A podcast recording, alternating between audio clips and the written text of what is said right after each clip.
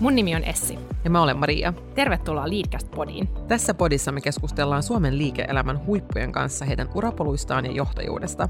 Keskusteluissa me sukelletaan CVtä syvemmälle ja kuullaan aitoja tarinoita menestyksen takaa. Me saadaan arvokkaita oppeja ja vinkkejä esimerkiksi uralla etenemisestä, riskinotosta, viestinnästä ja muutosjohtajuudesta. Ja nämä opit hyödyttää meitä jokaista niin uralla kuin elämässä ylipäätään. Jos siis haluat motivaatiota ja vinkkejä omalle urallesi tai vaan kuulla erilaisia inspiroivia uratarinoita, kuuntelet juuri oikeaa podcastia.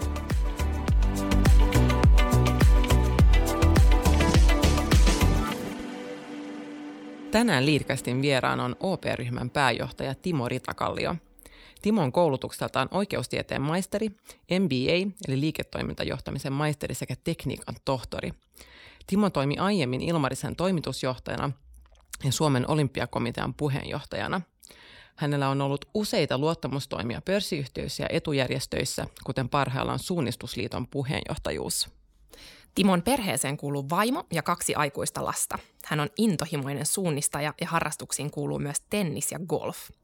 Tänään me aiotaan kysyä Timolta etäjohtamisesta, itseohjautuvuudesta ja laiskottelun taidosta. Löytyykö sitä? Tervetuloa vierailemaan Leadcast-podiin, Timo. Kiitoksia. No sä kuulit Timo tämän meidän esittelyn susta, niin mikä on semmoinen taito tai, tai harrastus, mikä ei löydy sun CVstä tai mitä me ei olla löydy, löydetty kaivamalla susta taustatietoja? No oikeastaan kaksi asiaa mulle tulee mieleen. Toinen on se, että mua aina kiinnostanut urheiluvammat ja niiden parantaminen ja kuntouttaminen, niin uskon, että mä pärjäisin varsin hyvin tuollaisena valeurheilulääkärinä. Usein aina ne, neuvon tuolla eri tilanteissa ihmisiä, mitä kannattaisi nyt tehdä, kun nilkka on nyrjähtänyt tai akillesjänteessä on kipuja tai jotain muuta. Se on kiinnostanut mua. Tietysti urheilutaustalla on ollut paljon vammojakin, mutta tota, ja mulla on myös kavereita, urheilulääketieteen professoreita ja muita, niin, niin sitä kautta mä oon oppinut siitä asiasta.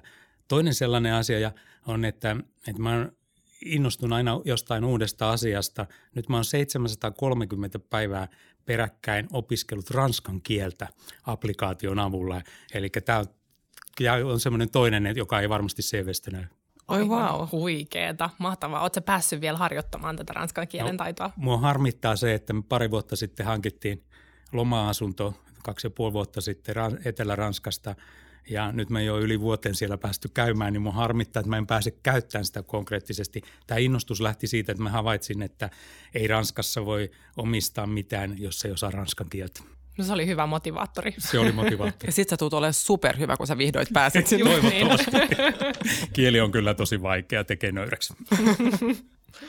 No mitkä on ollut sitten sellaisia merkityksellisimpiä tai käänteentekeviä tapahtumia sun elämässä, jotka on jotenkin muovannut su- sua? Eli miten Timosta on tullut Timo? No kyllä mä oikeastaan uskon, että kaikkein keskeisintä ihmisellä on se, että, että kun se syntyy, niin minkälaisiin olosuhteisiin syntyy, minkälaiseen – perheeseen, minkälaiseen kasvatukseen, minkä, miten muuten se elinympäristö on, minkälaisia virikkeitä saa ja mitä siitä tulee. Mä uskon, että sillä on ollut kaikkein isoin merkitys. Ehkä toinen asia voisi olla sellainen, että, että mä oon alkanut varsin, varsin nuorena seurustelemaan nykyisen vaimoni kanssa. Me oltiin 15-vuotiaita, mä olin 21, kun me mentiin naimisiin. Niin mä uskon, että kun niin pitkään ollut parisuhteessa, niin se on puoli ja toisin muokannut tosi paljon ihmisenä myös. Vau, wow, upeeta. Voit tähän alkuun heti paljastaa, mikä on tämän pitkän avioliiton salaisuus? Joku vinkki kuulijoille. en mä osaa sanoa, mutta ehkä se tarkoittaa sitä, että pitää myös, myös toisaalta, niin toisaalta pitää, pitää ne itselle tärkeät asiat mukana, mutta toisaalta sopeutua ja ottaa, ottaa se toisen toiveita huomioon. Niin mä uskon, että siitä yhdessä syntyy ne jutut. Loistavia neuvoja, kiitos. Niin jos mennään sitten sun urapolkuun, Timo, niin sä valmistuit oikeustieteen maisteriksi Turun yliopistosta 23-vuotiaana ja oot ollut siitä lähtien työelämässä. Ja juristin töitä sä et ole kuitenkaan varsinaisesti tehnyt, vaan oot työskennellyt koko työurasi finanssialalla, niin mikä veti juristia pankkimaailmaan, jos sä muistelet? No siinä on muutamia taustoja. Mun isä oli pankinjohtaja ja työuransa ja, ja kotoa löytyi sitten lakikirjakin kirjahyllystä kymmenvuotiaana mä innostuin lukemaan sen lakikirjan läpi. Mä jotenkin niin innostuin, että se oli musta mielenkiintoista, kun se oli niin ihmeellistä tekstiä. Ja, ja sitten mulla oikeastaan kirkastui, että mä haluan juristiksi. Ja se oli mulle ihan selvää koko peruskoulun tai lukion ajan, että mä haluan juristiksi. Mutta sitten, sitten mun kiinnosti myös pörssisijoittaminen. Mä nuorena kiinnostuin siitä kaverin kanssa ja alettiin seuraan ja tekemään sijoituksia. Siis e, ensimmäiset kerrat oli vähän yli kymmenvuotiaita – kun siitä innostuttiin ja, ja siitä lähtien on tehnyt sitä, niin sitten se finanssiala kuulu, vaikutti niin kuin kuitenkin mielenkiintoisempalta ja opiskeluaikanakin sitten suuntautuminen oli selvää, että kyllä mä sitten haluan finanssialalle. Ehkä mä ajattelin ensin, että en mä halua pankkiin, kun isä oli ollut pankissa, että mä ehkä haluan vakuutusyhtiön, mutta loppujen lopuksi mä sitten päätyin, päädyin kuitenkin pankin tällaiseen esimiesvalmennukseen. Silloin juuri sillä hetkellä rahoitusala oli erittäin tämmöinen eh, houkutteleva ala, aina kun aika ajoin on myös, myös juristien vinkkelistä. Mutta harvinaisen varhain sä oot kyllä löytänyt sen ammatin, kyllä. minkä sä niin toivot itsellesi. niin se, joo, se oli, en tiedä, se oli sattumaa, mutta minusta se oli niin mielenkiintoista lukea sitä lakikirjaa, kun se kieli oli niin jännää ja, ja kertoo erilaisia asioita. Ja siitä se syntyi tällainen, että nohan se pitää lukea läpi kokonaan. Se oli siis Suomen laki ykkönen. Wow, wow. oot sä tehnyt tuon? Siis mä menisin just miet- sanoa, että mä en ole varmasti ikinä lukenut sitä edes niin kuin yksi neljäsosaa. Onko tämä hyvä paljastaa? niin. En, en, en mäkään sitten sen jälkeen. Okei, okay, no hyvä, vähän lohdullista. No mutta sulla on tosiaan kolme korkeakoulututkintoa. Sä oot oikeustieteen maisteri, MBA ja tekniikan tohtori. Ja sua on haastateltu Hesarin juttuun aikoinaan siitä, että onko monen tutkinnon tekemisestä oikeasti hyötyä työelämässä. Ja sä sanoit silloin, että tästä kaikesta on ollut tosi paljon hyötyä niin työelämässä kuin elämässä muutenkin. Niin mistä tämä opiskeluinto on peräisin? Mä luulen, että siinä on kyse siitä, että on tavallaan semmoinen uteliasuudelle – ja, ja, ja siitä syntyy semmoinen halu niin kuin jatkuvaan oppimiseen ja, ja, ja sen takia se ei ole, niin kuin, se ei mulle vastenmielestä, vaan se on minusta mielenkiintoista oppia uusia asioita ja se pätee ihan ei pelkästään niin johonkin korkeakouluopintoihin, vaan mua kiinnostaa vaikka uuden teknologian käyttöönotto aina. Mä haluan mieluiten, että on uusimmat teknologiset laitteet käytössä ja osaanko käyttää niitä ja, ja, ja uusimmat sovellukset. Et jotenkin se, se tulee varmasti sieltä, mutta se, että onko, onko opiskelusta, onko tutkinnoista hyötyä, niin pelkistä tutkinnoista ei ole hyötyä, että tarvitaan tietysti työkokemusta, mutta sitten taas toisaalta, että, että kun opiskelee, niin oppii uusia asioita, uusia näkökulmia. Ja kyllä ne sitten viime kädessä nostaa selvästi sellaista työmarkkina-arvoa että on paljon helpompi suhtautua erilaisiin asioihin, mitä enemmän on näkökulmia, eh, jotka on syntynyt sen opiskelun kautta. Että kyllä, kyllä mä kannustan kaikkia, eh, kaikkia opiskelemaan eh, myös työn, työn ohessa sitten ennen kaikkea sellaisia asioita, jotka on itsen kannalta mielenkiintoisia, jotta, jotta sitten pysyy se motivaatio. Mutta, mutta jos ajattelee, että työura tällä hetkelläkin on semmoinen suurin piirtein 35 vuotta, mutta varmaan tulevaisuutta ajatellen nyt pitäisi ajatella, että se on aina 40 vuotta, niin maailma muuttuu niin paljon, että se, että mitä mäkin olen opiskellut 80-luvulla oikeiksessakin, niin onhan se juridiikkakin muuttunut tietyllä tavalla. Lainsäädäntö on muuttunut, Euroopan unionin mukaan tulo on muuttanut vaikka juridiikka tosi paljon. Ja, sama pätee tietysti vaikka taloudessa eri ilmiöihin, niin uusia ilmiöitä syntyy koko ajan, niin pysyä mukana siinä, niin se on tarpeellista sen takia. Mennään sitten vähän tuota johtajuusteemaan ja mahdollisiin oppeihin siitä korona-ajalta. Meidän vieraana oli tosiaan viime vuonna teidän upea Katja Keitaaniemi, eli OP-yrityspankin toimitusjohtaja. Ja hänen kanssa me päästiin puhumaan muun muassa korona-ajan opeista ja ketterästä johtamismallista OPlla sekä tasa-arvosta. Jos kysytään sulta Timo johtajuudesta, niin sekä OPlla nykyisessä roolissasi että sun aiempien johtotehtävien valossa, niin mikä sun mielestä on siinä kaikkein tärkeintä ja sitten myös kaikkein vaikeinta? Joo, kaikkein tärkeintä mun mielestä johtamisessa on, oikeastaan sitä voisi kiteyttää neljään keskeiseen elementtiin. Että johdon tehtävä on niin näyttää suuntaa.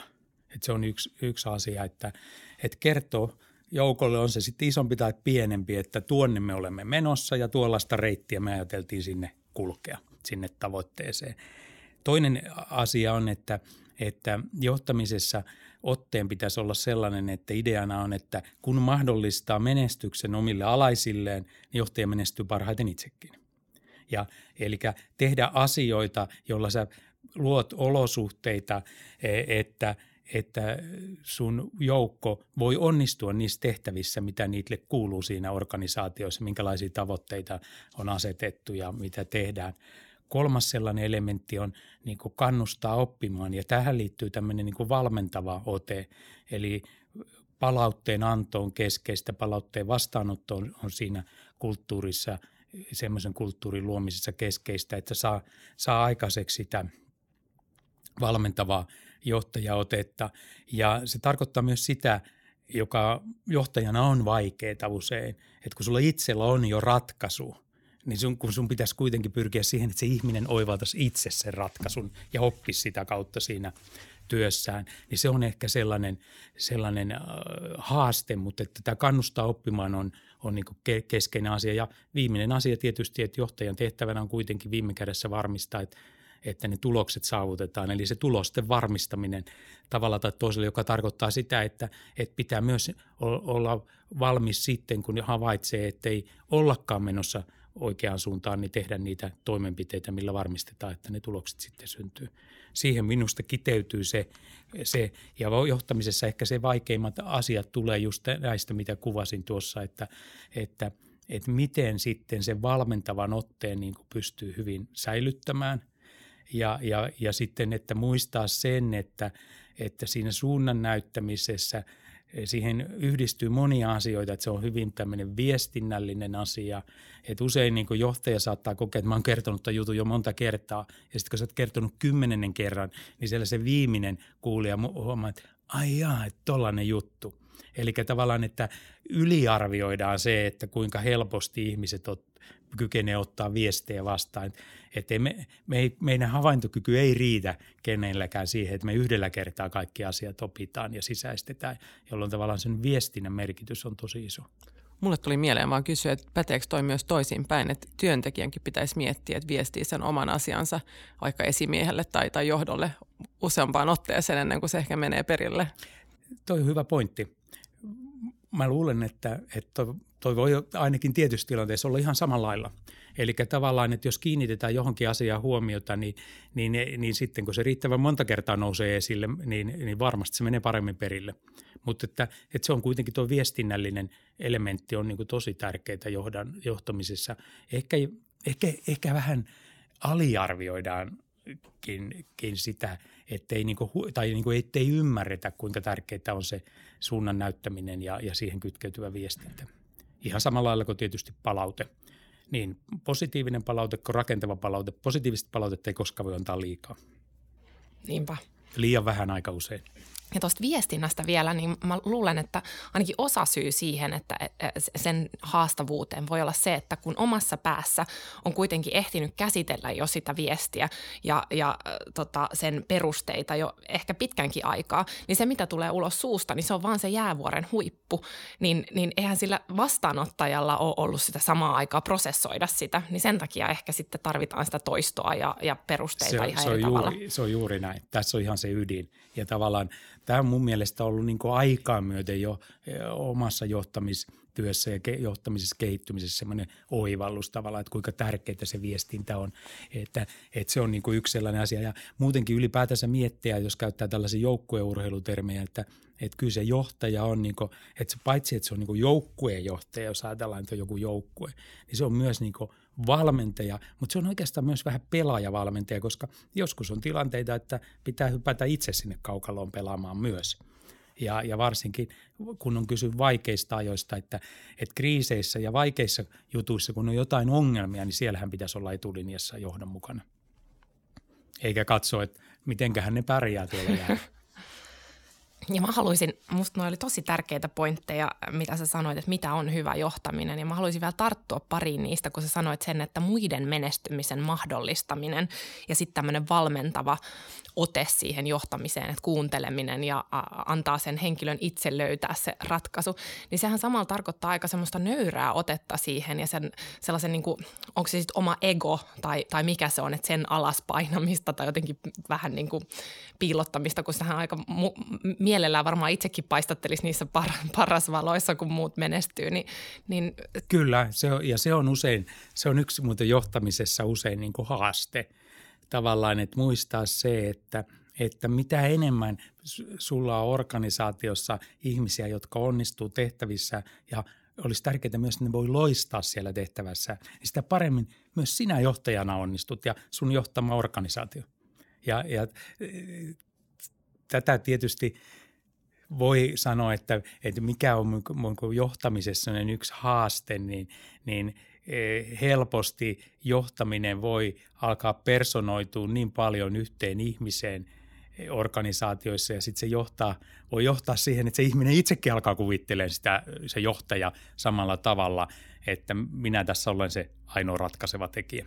Mm. Toi onkin kiinnostava teema ja me itse asiassa puhuttiin siitä Lauri Ratian kanssa, että voiko yksi ihminen olla niin tärkeä yritykselle tai, tai vaikka kun yrittää kääntää yrityksen suunnan ja, ja tota, ja hän totesi mun mielestä hy- hyvin, että se voi niin kuin vähän personoitua johonkin ihmiseen, mutta sitten pitää, pitää yrittää luoda siitä semmoinen positiivinen ehkä niin kuin virta ja sitten se imee muut ihmiset mukaansa ja käyttää hyväkseen semmoista leimaa, jos tulee tämmöinen niin kuin tilaisuus. Il, ilman muuta ja se on niin kuin tärkeää ja totta kai sen ylimmän johdon pitää olla – olla, ajatellaan isoja yrityksiä, niin, niin pitää olla, olla näkyvillä ja että ihmisten on helppo samaistua. Operyhmässäkin on 12 000 ihmistä, niin eihän mä niiden henkilöiden arjessa ole muuten kuin, kuin erilaisten viestien, on se sitten meidän sisäistä viestintää tai ulkoista viestintää tai, tai ulkoisissa medioissa esiintymistä, niin ne ihmisethän imee myös sieltä kaiken sen viestin, mitä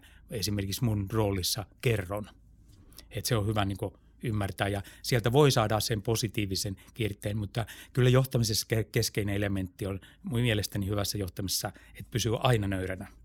Nöyränä suhteessa kilpailijoihin, nöyränä suhteessa markkinoihin, nöyränä suhteessa onnistumiseen. Toivottavasti saat tästä keskustelusta iloa ja oivalluksia. Pysy kuulolla, me jatketaan hetken kuluttua. Miten tekoäly muuttaa johtamista? Onko automaattisessa päätöksenteossa riskejä? Syvennymme aiheeseen Telia OneCastin johtamisen jaksossa professori Alf Reenin johdolla. Ei enää voi piiloutua sen Excelin taakse, koska tekoäly täyttää sen Excelin sun puolesta. Niin sitten täytyy niin oikeasti osoittaa, no mitä arvoa johtaja nyt oikeasti luo. Kuuntele tämä ja muut Telia OneCastin jaksot ja pysyt teknologian kehityksessä yhden askeleen edellä.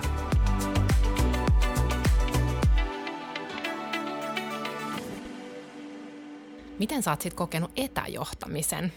nyt korona-aikana erityisesti? No tämä etäjohtaminen on tuonut erilaisia haasteita, että, että etäjohtamisessa on vaikeampi saada sitä, mikä mun mielestä liittyy ihmisten kohtaamiseen, niin että me saadaan toisestamme energiaa että, että mä uskon vahvasti siihen, mun oma tunne on aina, että kun ihmisten kanssa on tekemissä, niin toisista ihmisistä, heidän eleistään, ilmeistään, kommenteista saa energiaa kun on positiivista vuorovaikutusta, niin sitten tässä etäjohtamisessa se puuttuu. Et ei se ole sama, että, että sä oot, oot Teamsin äärellä, vaikka sulla oli, sulla olisi hyvät screenit ja hyvät kuvat – että vielä ehkä noin se voi sanoa, että, että jos sä juttelet yhden ihmisen kanssa Teams-palaverissa ja teillä on kamera päällä ja juttu suljuu ja te tunnette toisenne, niin sä jotenkin pystyt tulkitsemaan niitä vastauksia. Mutta jos sulla on vaikka 5-6 ihmistä kokouksessa, niin tilanne heikkenee jo olennaisesti. Mutta jos sulla on kymmenen tai enemmän, sulla ei ole mitään tuntumaa siihen joukkoon. Että kyllä mä koen, että etäjohtamisen yksi haaste on tässä, tässä kohdassa, että ja varsinkin jos on kysymys vähän vaikeimmista asioista. Ja sä et näe ollenkaan, että jos ne ihmiset olisivat sun kanssa samassa huoneessa, sä näkisit vähän niiden ilmeistä ja eleistä, että, että oliko ne sun kanssa samaa mieltä, eri mieltä – oliko ne vallan pois tästä keskustelusta, mutta etäjohtamisessa niin sä et näe sitä ollenkaan. Mutta etäjohtamisessa myös sekin, että sä et näe myös ihmisten jaksamista. Että se on yksi keskeinen asia ja, ja ongelma löytää, löytää siihen ratkaisuja. Ja kuitenkin niin kuin se, että aika on osoittanut sen, että ihmisten uupuminen on, on niin isompi riski kuin joissain toisina aikoina sen työn ääressä – niin kun ei ole sitä, sitä vapamuotoista kommunikointia siellä työpaikalla, eikä ole tavallaan sitäkään, että lähdetään töihin ja tullaan takaisin, että vaikka se työmatkakin rasittaa, niin sitten taas toisinpäin, niin se päivä saattaa osalta ihmisiä olla vaikea jaksottaa siellä, siellä kotona tehtynä. Et, et kyllä tässä etäjohtamisessa on monia sellaisia haasteita, joita me opitaan varmaan ajan myöten ratkaisemaan, että vielä kaikkiin asioihin ei ole kyllä ratkaisuja se, mikä on noussut tässä etäjohtamisessa tai etätyössä yleensäkin, on tämä itseohjautuvuuden merkitys. Ja tota, on, on nähty, että toiset loistaa etätöissä ja rytmittää päivänsä tosi hyvin ja luontevasti ja sitten joillain taas työ haukkaa koko elämä ja alkaa, niin kuin sä sanoit, uuvuttaa. Niin tota, miten sitten tämmöinen itseohjautuvuus voi sopia kaikille työntekijöille tai, tai organisaatioille, kun siitä puhutaan tänään, tänään paljon? No e, ehkä sellainen iso asia tuossa itseohjautuvuudessa on, että, että toisin kuin ihmiset, jotka ei ole niin perehtynyt, mitä tämmöinen ketterä itseohjautuva työskentelymalli on, niin, niin, niin se on itse asiassa kurinalainen. Se on mun mielestä, kun me ollaan nyt kaksi ja puoli vuotta kuljettu OP-ryhmässä matkaa tämmöistä ketterämpää itseohjautuvaa toimintatapaa kohden. Ja, ja meillä jo – jo aika monta tuhatta ihmistä on työskennellyt siinä vähintään puolitoista vuotta tai pisimmillään jo kaksi ja puoli vuotta, niin se kurinalaisuus on oikeastaan se keskeinen juttu, mikä sieltä tulee.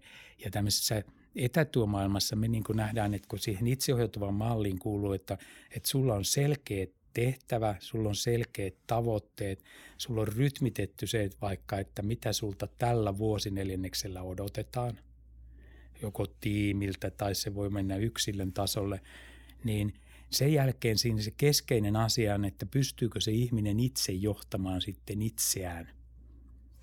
Että se pystyy tekemään sen. Mutta tämä luo niinku sellaiset puitteet, eli mä koen, että, että tämä meidän muutos helpotti vuosi sitten, että vaikka meillä oli siis aikaisemminkin käytetty – keskimääräistä yritystä enemmän etätöiden tekomahdollisuutta ja etätöitä, niin se, että me siirryttiin massiivisesti tekemään etätöitä maaliskuussa 2020, niin me pystyttiin parissa viikossa saamaan kone toimimaan tai organisaatio toimimaan hyvin, niin mä uskon, että sillä, että me oltiin kuljettu tämmöistä muutosmatkaa tätä itseohjautuvaa mallia kohden, niin se helpotti meitä. Tosin meillä oli sellainen ongelma, että, että meillä oli just muutama kuukautta aikaisemmin aika iso osa organisaatiosta siirtynyt uuteen tapaan työskennellä ja heti tuli tämä korona päälle. Et se, on, se on sellainen tässä tämän itseohjautuvuuden niin hyvä puoli, jos ajattelen tällaista työskentelytapaa, mitä nyt tehdään. Ja, ja siihenhän liittyy vahvasti tämä palautteen antamisen kulttuuri ja, ja, ja, me, ja, ja tämmöinen ajattelu, että tehdään, että pilkotaan pienemmiksi palasiksi ne tekemiset, mitä vaikka vuoden aikana tavoitellaan ja, ja, ja tämmöinen QPR-malli – tarkoittaa sitä, että vuosi neljänneksi tarkasteltiin, että miten se edellinen vuosi meni, mitäs tällä vuosi neljänneksellä on tarkoitus saada aikaiseksi ja mitkä on ne tär- alustavat tärkeimmät tekemiset, jos sitä seuraavalle vuosi neljännekselle. Ja kun ajattelee, että joku tekee tässä maailmassa etänä töitä, kun itseohjautuvuuteen kuitenkin liittyy se olennainen juttu, että tehtävät on selviä ja tavoitteet on selviä, mutta että ihminen voi valita parhaita tapoja toteuttaa se tehtävä – niin, niin siihen liittyen itseohjautuvuus toimii mielestäni hyvin. Sä oot tota kuitenkin todennut, että kaikkein raskain tämä etätyöskentely tai koronakriisi on, on ollut keskijohdolle, koska just itseohjautuvuudesta luotetaan siihen, että, että, että, että johdetaan tämmöisellä valmentavalla tai sparraavalla otteella, niin Voitko kertoa tästä lisää ja niin kuin miten mahdollistaa semmoisen valmentavan, tsemppaavan otteen vaikka sen kameran välityksellä? Se on iso haaste. Tämä on yksi niitä isoja haasteita, mikä on niin olemassa. Ja sitten kun mä oon todennut, että keskijohto on niin kovimmilla siinä, niin, niin tavallaan on, on niin ne paineet, mitkä tulee ylempää, että näitä asioita pitäisi saada aikaiseksi.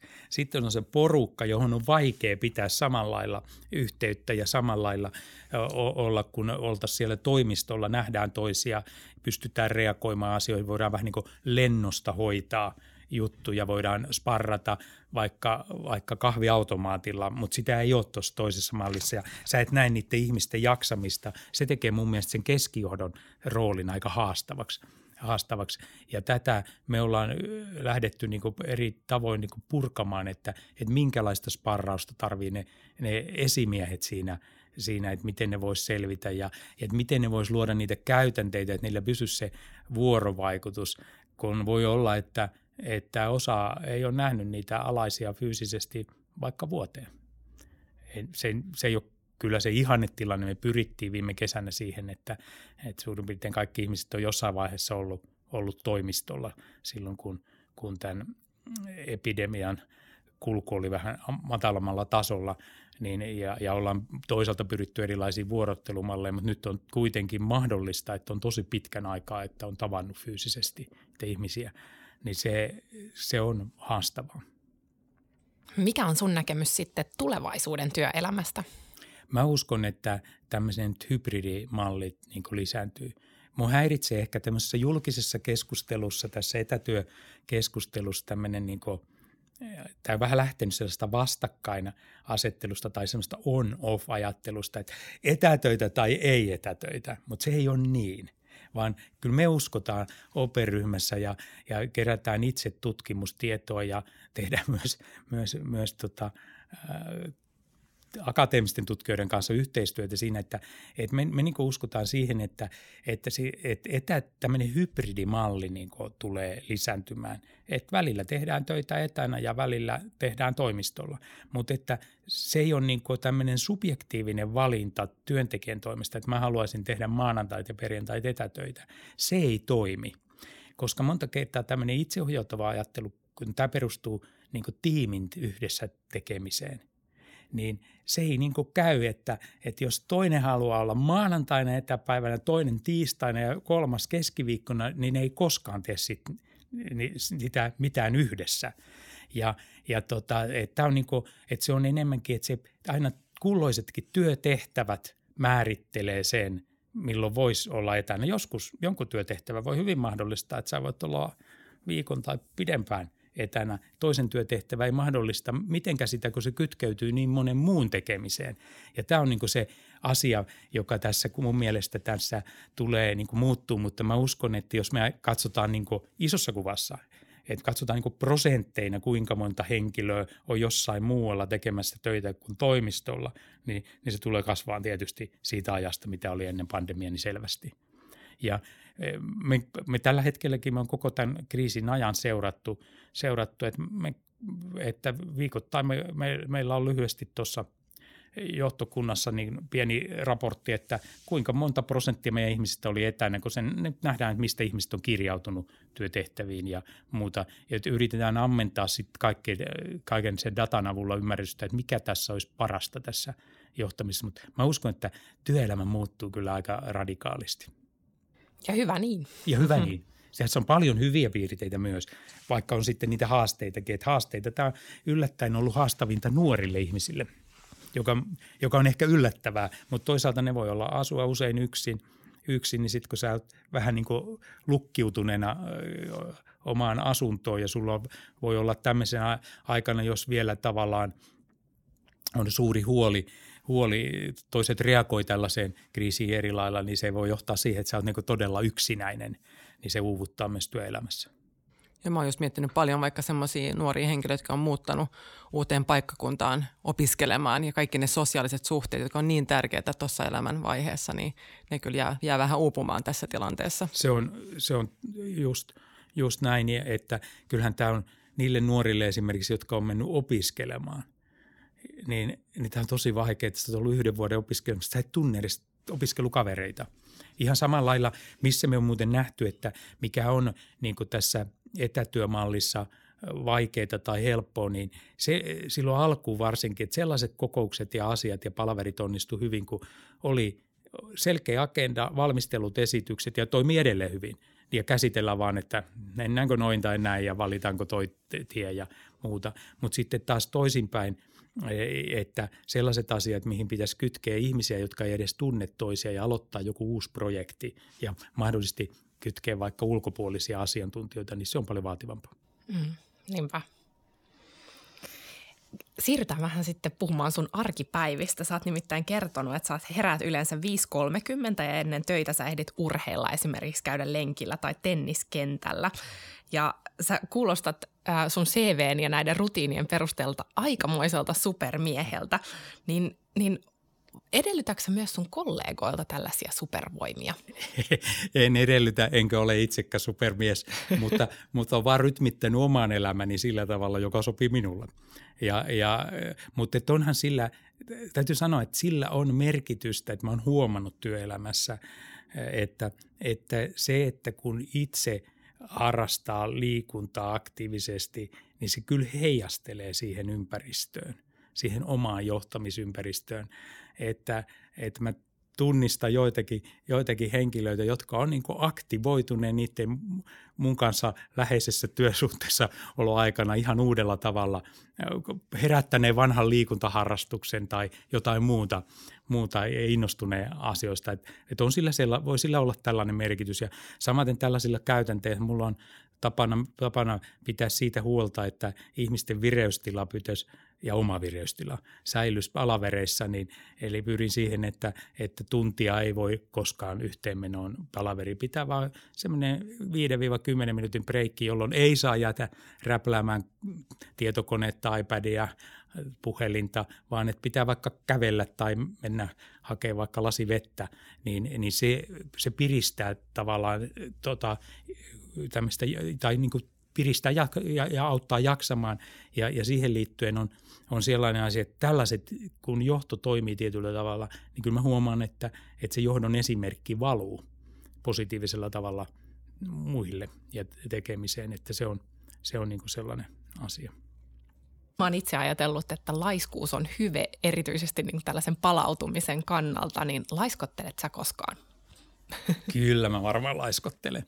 Että, että silloin mä sitten vaikka kuuntelen tai katselen jotain, jotain, jotain televisiosta tai, tai muuta. Että se, on, se on varmasti se, se että, että kyllä viikonloput on kuitenkin niin kuin erityyppisiä, hyvin erityyppisiä tästä vinkkelistä, mutta ei se sitä liikuntaa poista.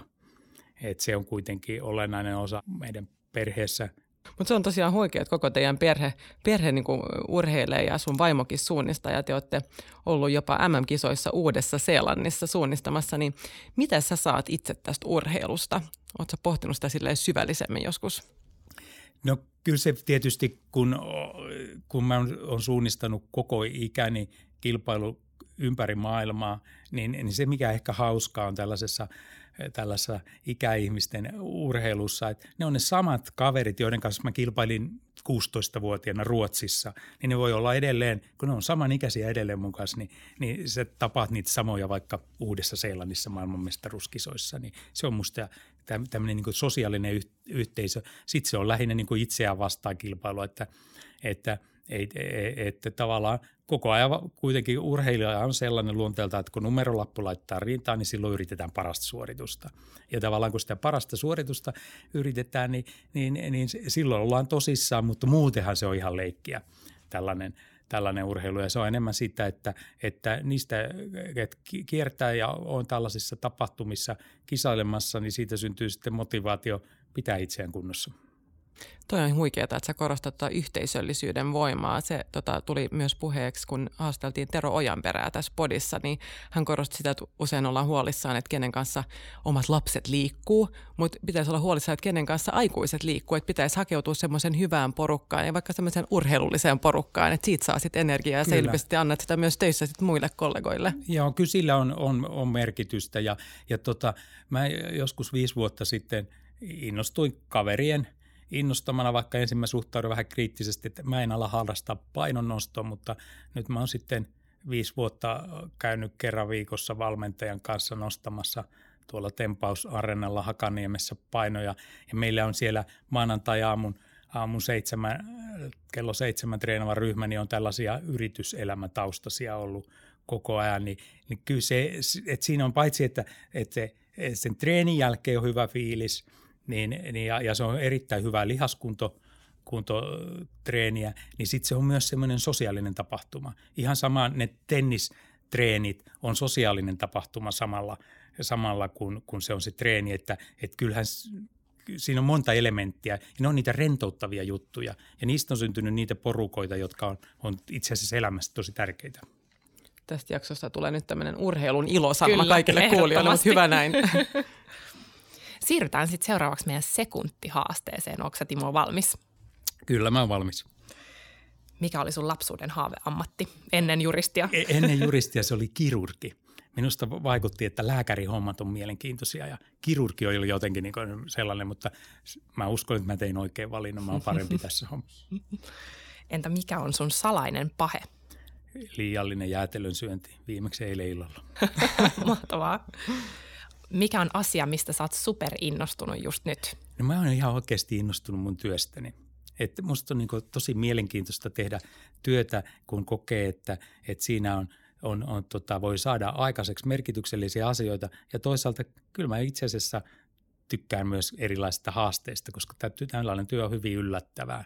Et en mä nyt tiedä, että oliko mä kauhean onnellinen pandemiasta, mutta kyllä pandemia, pandemian aikana johtaminen on myös opettanut paljon ja, ja tekee sen omalla tavalla mielenkiintoiseksi.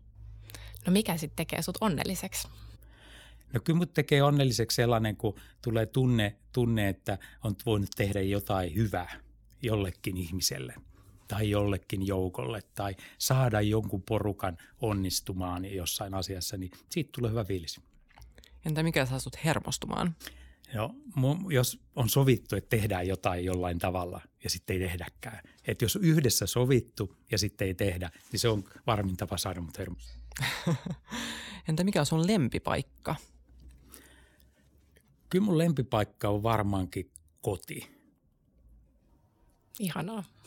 Entä mitä sä aina kysyt työhaastattelussa? Onko sulla jotain vakkarikysymystä?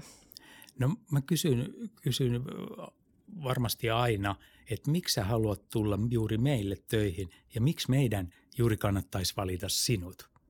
Ja toisille ihmisille se vastaaminen on helppoa, toisille se on aika yllättävä kysymys. Okei. Okay. No sitten vielä, että mikä on sellainen johtajuusneuvo, joka on niin hyvä, että sä haluat ehdottomasti jakaa sen meidän kanssa, tai niin huono, että sä haluat varoittaa meitä siitä? No, kyllä mä sanoisin, että se hyviä neuvoja on helpompi antaa kuin huonoja neuvoja. Neuvoja niin mä pitäisin, että kyllä se johtajuusneuvossa, niin, niin, niin on tosi tärkeää se, että, että on aidosti läsnä, kuuntelee ja että, että se suunnan näyttäminen on se, mitä ihmiset odottaa. Ne haluaa turvaa, vaikka ne olisi kuinka asiantuntijoita tai korkeasti oppineita, niin mun kokemus on se, että, että ne haluaa, että johtaja näyttää suuntaa ja luo sitä kautta niin siltaa tulevaisuuteen, että miten tulevaisuudessa yhdessä pärjätään. Se on tärkeä neuvo. Sitten vielä loppuun sellainen kysymys, että jos sä saisit tavata 18-vuotiaan Timon, niin mitä sä sanoisit hänelle? Mä uskon, että mä sanoisin, että, että ole utelias ja aktiivinen, halua jatkuvasti kehittää itseä, mutta muista se, että, että joidenkin asioiden saavuttaminen vie enemmän aikaa kuin alun perin usko. Toi on hyvä neuvo.